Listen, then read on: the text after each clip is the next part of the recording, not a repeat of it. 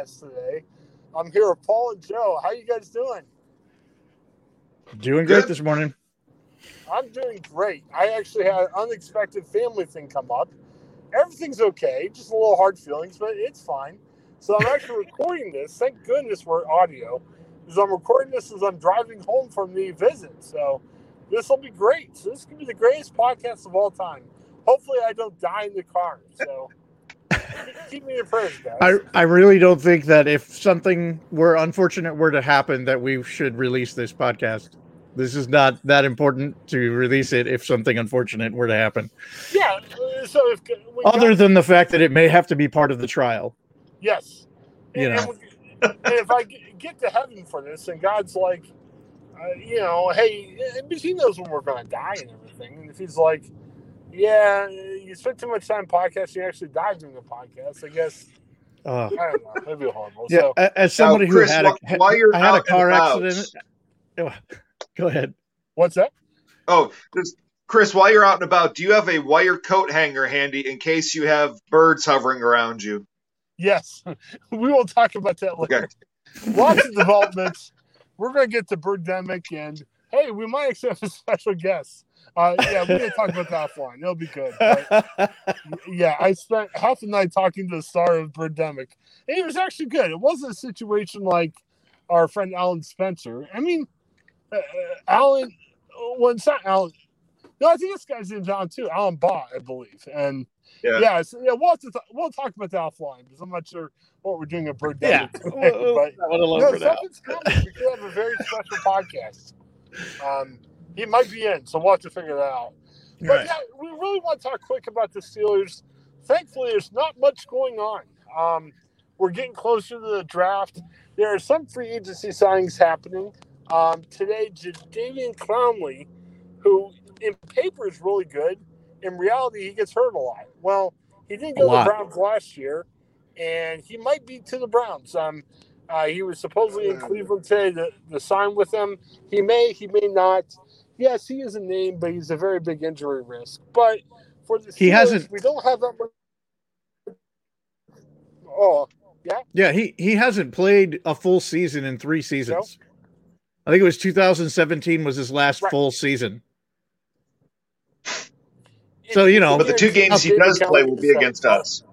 That's probably true. Yeah. The two games he does play will be against Pittsburgh, and he'll get seven sacks each game Right. because we don't have anybody playing offensive line. So We've where the literally no one. stand- yeah. And where we stand draft wise, the problem we got is we probably have, and we've talked about this, like what, four or five starter holes would be nice to fill. Technically speaking, you've got what, you know, your first three rounds, you're lucky if you get three starters out of that. So even if they draft one and get three starters, you still got two holes you got to fill. So my th- thinking, and tell me if I'm wrong here, is we're going to see who's available in the draft, draft these guys, and then whoever we can't get position wise, that's where I think they're going to try to get somebody on the cheap free agent wise. Does that make sense? Yep. That makes perfect sense to me. Now I've heard some talk, and Steelers made some minor signings. Honestly, guys, if one makes the practice squad, we should talk about and celebrate. But I'm not sure what to make of these signings. But so let's just talk draft for a few minutes. I'm seeing a lot more talk. I, I guess some of the ESPN guys were on local Pittsburgh radio, kind of saying, "Look, the Steelers might need to address quarterback this draft," and they've supposedly been talking to some guys. Paul, you're in the Pittsburgh area. Have you heard any of this talk? Is there more talk about the Steelers drafting a quarterback somewhere? If not the first round, maybe middle, rounds. Yeah, just this morning they were talking about apparently Mike Tomlin is deeply fascinated and enamored with Justin Fields, and that could lead to them trying to make something happen to move up so they can get him, which scares me to death. Well- I, I think that should scare you to death. How far? I mean, you have to move up pretty far to get Fields from where they're at. Yeah, Yeah, not only that, but just to do that for uh, I hate to be the guy, but an Ohio State quarterback. You are that guy. Um, he could be the next You Tom are Brady. that I guy, just That's and that's fine. you are that guy. Yeah, I think it's a tough it's a tough sell to say that it's worth uh, sacrificing a lot to move up this draft to get that quarterback. I just don't see it Right. myself when you have too many other holes to plug. There's too much else Yeah. going on to sacrifice a lot for a quarterback at this point. When I don't know, I don't know if Fields is a guy that's a long term guy. I don't know. Here's the thing about Fields. I see some things about Fields I really like. If you look at just the Sugar Bowl, he's Patrick Mahomes. I mean, he an amazing Sugar Bowl. But I remember there were a couple games, and I'm blank. It was the Indiana game. I think maybe the Northwestern, where yeah, and we, we had Dan Taylor from Actor.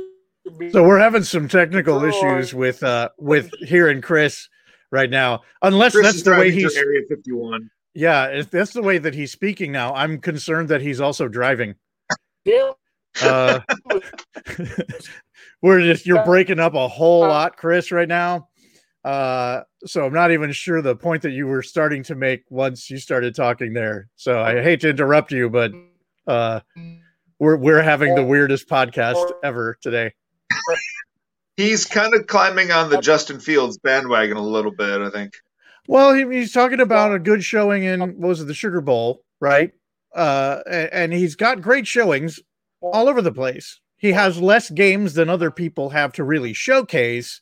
So it's and the there's always the question about you know the quality of the teams that they're playing against, even when Ohio State's playing in the the Big Ten.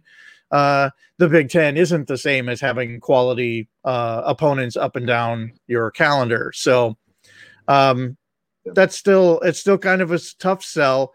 I see a lot of things that I really like when he's doing well. It's just almost impossible. I don't know how professional people do this. Uh, uh, evaluate somebody with a prediction of what they're going to do when they actually get to the pros. Um, Yeah. that always just seems like kind of a crapshoot. Because Cardale Jones had some amazing looking games. Yes, he did. That Uh, and then he then he stopped having those amazing looking games, uh, and uh, that became problematic. Um, yeah, I I just feel, and and, you know, I, maybe I've been uh, listening to Paul just a little bit too much. That, uh, especially for for the unknown commodity that is Fields. Um, I don't know if Pittsburgh's in a position to sacrifice a whole lot to move up at this phase to get a, a quarterback like him. If a quarterback like Fields falls to where they're at, which I think would be amazing, I think it's stunning. I don't think that's going to happen. If it did, I would be less. Uh, I would be less against the idea of drafting him. I still don't think that's the priority. Um, I still wouldn't do it, but uh, definitely, absolutely not trading up to get him. yeah. What now? What if Kyle Trask falls to 24? I don't know because I feel like if Trask falls to 24, he's going to fall farther than that. I think that's now you're in a range where there isn't anybody who really needs quarterbacks, and the, the teams who are coming up after that, when you go back into round two, those people just drafted quarterbacks, and it's nobody in their right mind is going to draft multiple quarterbacks in one draft. So, you know, that then you're in a place where he's probably going to be back there in the late second.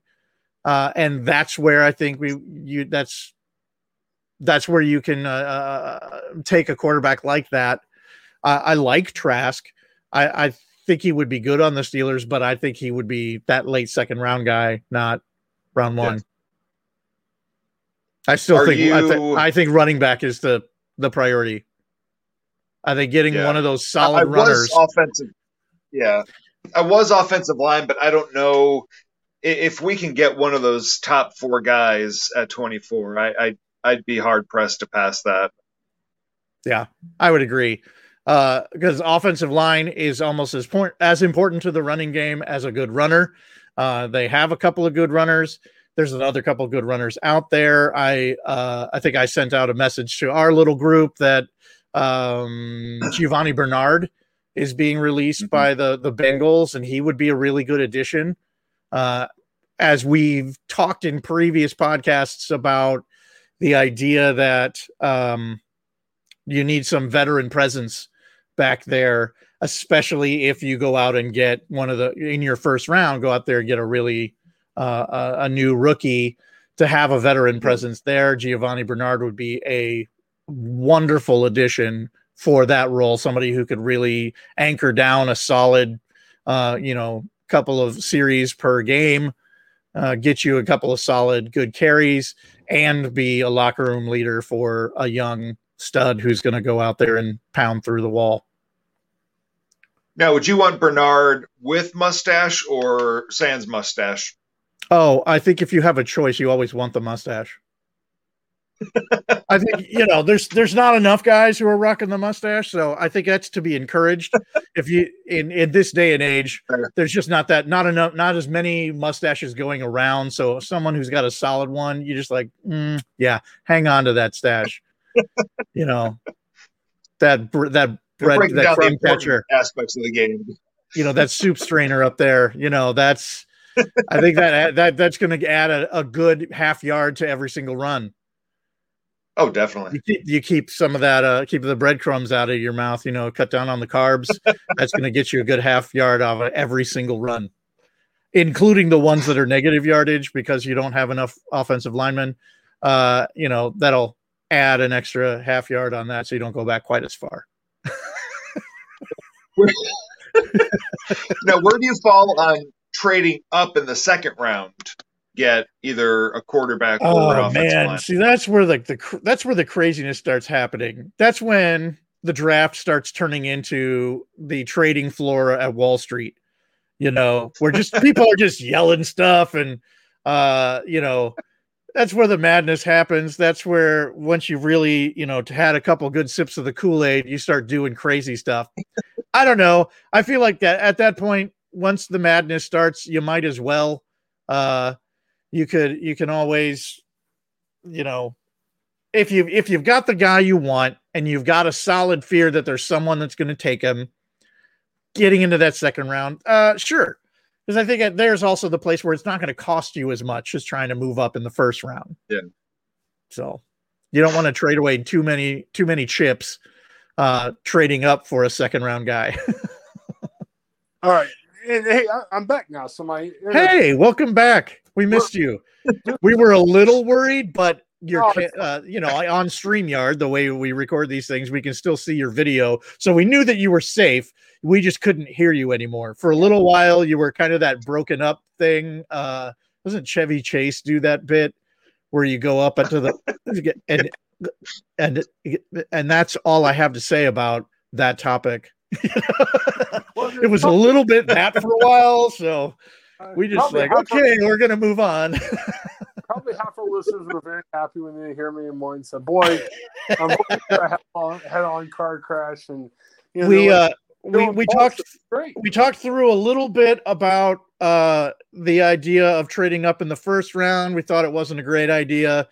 Um, and then we moved a little into uh, what might happen in later rounds after we get through that first round pick, which we are hoping is a running back or, or a possibly a center or offensive lineman that'll really nail things down, but uh, running back for sure.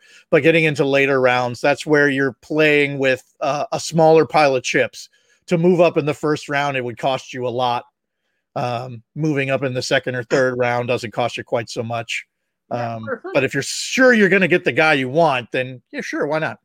I heard a couple of your thoughts. And strong takes on Bernard's mustache. Yes, yes. Yes, we were pro mustache. That uh, Giovani Bernard should sign up, be a mentor to a, a, a rookie running back, and he should keep the mustache because that'll give you a half yard on every run. Well, I'm, I'm kind of wondering. I heard a couple things you guys were saying. Kyle Trask a couple weeks ago. I heard everything about first round pick, maybe end of the first round. I'm hearing more like second, third, or maybe even fourth now. I don't know if it was because you know people don't like him, or if people, or maybe somebody had him up really high. I, I don't know. Um, but then I heard some other things saying the Steelers might be interested in him. So I think the Steelers are interested in him. It's just got to come at the right time. Right. Like we talked a little bit about, you know, first round is when all of those top quarterbacks are going to go. You get into the lower first round, all those people have quarterbacks. Um, and then when you get back around in the top of the second round, all those people just picked quarterbacks, so they don't need to pick two of them. Um, and so he may still be there in the lower second round. Yeah, I think Trask is definitely there at 55. I think the question you have is they can't pressure themselves in the decision, but they're almost at a point where first or second round, you almost have to go running back lineman or lineman running back. Uh, but the problem is going to be, and we've talked about this before, is you know Najee Harris may not be there at 24. Uh, Travis Etienne may not be there at 24. Uh, Javonte Williams, a lot of people like him. He may not be there at 55. So, like you guys are talking about, I missed that part of the conversation about you may have to move up in the second round. It makes it hard. Um, I don't know. The Justin Fields talk, I haven't seen the consistency out of him. I think it's kind of unfair. Some people say he doesn't work hard. I think he works hard. Just the games where he didn't look good kind of scares me in today's NFL.